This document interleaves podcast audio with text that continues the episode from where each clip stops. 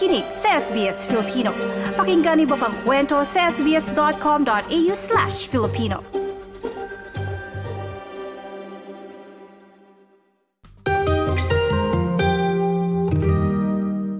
Tila sa una pa lamang ay hindi nasusulong ang Indigenous voice to Parliament. Wala itong bipartisan support at nang dumating ang panahon ng botohan sa referendum para baguhin ang konstitusyon, no vote ang lahat ng estado ng Australia, kabilang ang Northern Territory. Ang ACT lamang ang natatanging bumoto ng yes. Hinikayat ni punong ministro Anthony Albanese na magsama-samang buong bansa matapos na hindi naging matagumpay ang referendum. I absolutely respect the decision of the Australian people and the democratic process that has delivered it. When we reflect on everything happening in the world today, we can all give thanks that here in Australia we make the big decisions peacefully and as equals. Nagsalita naman sa Minister for Indigenous Australians Linda Burney, direkta sa mga Aboriginal and Torres Strait Islanders. I know the last few months have been tough. But be proud of who you are. Be proud of your identity. Be proud of the 65,000 years of history and culture that you are part of. Sinisi naman ni Opposition Leader Peter Dutton ang punong ministro sa naging kinalabasan dahil hindi umano nakinig si Albanese sa gusto ng mga tao. If he was going to have a referendum, do it on recognition because 70, 80, 90% of Australians would support recognition being enshrined in the Constitution. But he didn't do that. Ikinalagod naman ni Independent Senator Lydia Thorpe ang kabiguan ng voice referendum. We need a treaty in this country. We are one of only a couple of Commonwealth countries in the world that does not have a treaty with its first people. Bukod sa referendum, dinomina din ang mga balita kaugnay sa pagtaas ng presyo ng mga pangunahing bilihin, gayon din ang pagsampa ng inflation at interest rates. Nitong Setyembre, binanggit ni Treasurer Jim Chalmers ang budget surplus na mahigit $22 billion na record sa loob ng labing limang taon. Nakabawi naman ang tala na ngayong Disyembre mula sa May budget dahil na din sa paglago ng tax revenue at mataas na commodity prices.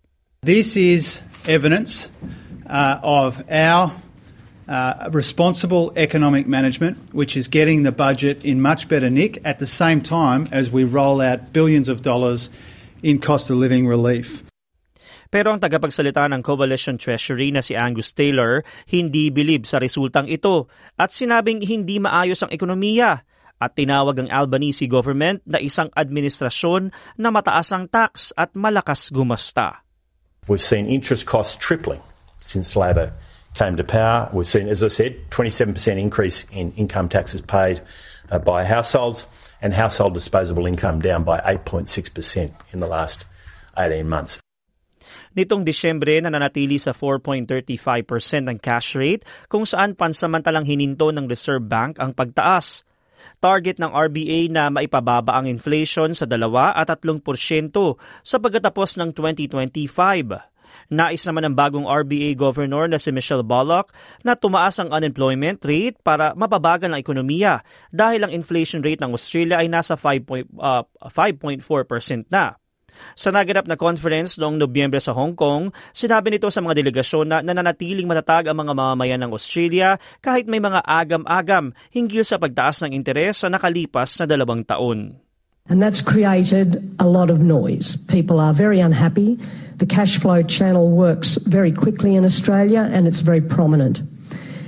But what I'd, what I'd like to highlight here is though, despite that noise, households and businesses in Australia are actually in a pretty good position. Their balance sheets are pretty good. Nagpakilala ng mga mahalagang pagbabago ang bagong governor ng Reserve Bank of Australia. Ito ay kasunod ng pagsuri sa organisasyon na nagbigay ng 51 rekomendasyon, kabilang ang pagsaayos ng kultura at mga conflict of interest. Isa sa mga pangunahing pagbabago ay ang pagbawas sa bilang ng mga pagpupulong nito taon-taon upang itakda ang mga interest rate na mula 11 hanggang 8 na lamang. At bilang bahagi ng communication strategy, sa halip na ang governor, ang board na ang maglalabas ng pahayag o post-meeting statement. Isa pang mahalagang pangyayari sa federal na politika ngayong taon ay ang desisyon ng Korte Suprema na nagsasaad na labag sa batas ang indefinite immigration detention.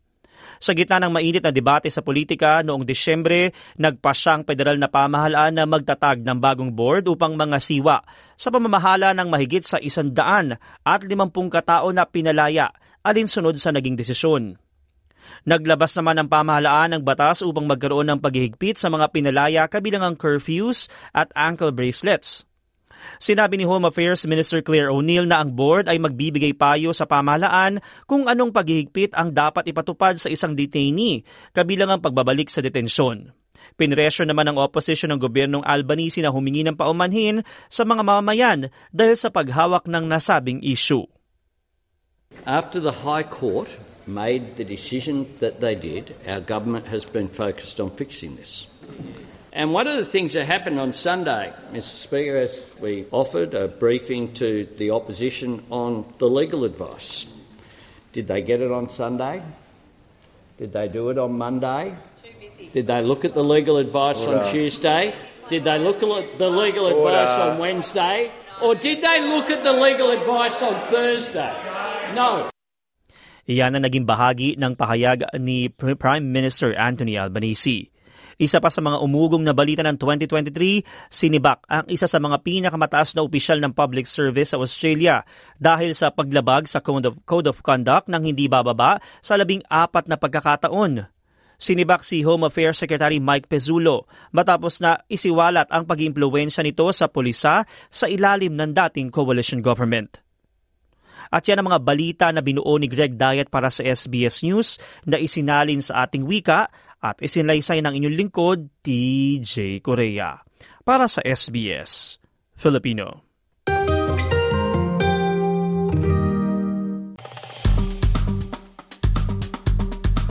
I-like, i-share, mag-comment, sundan ang SBS Filipino sa Facebook.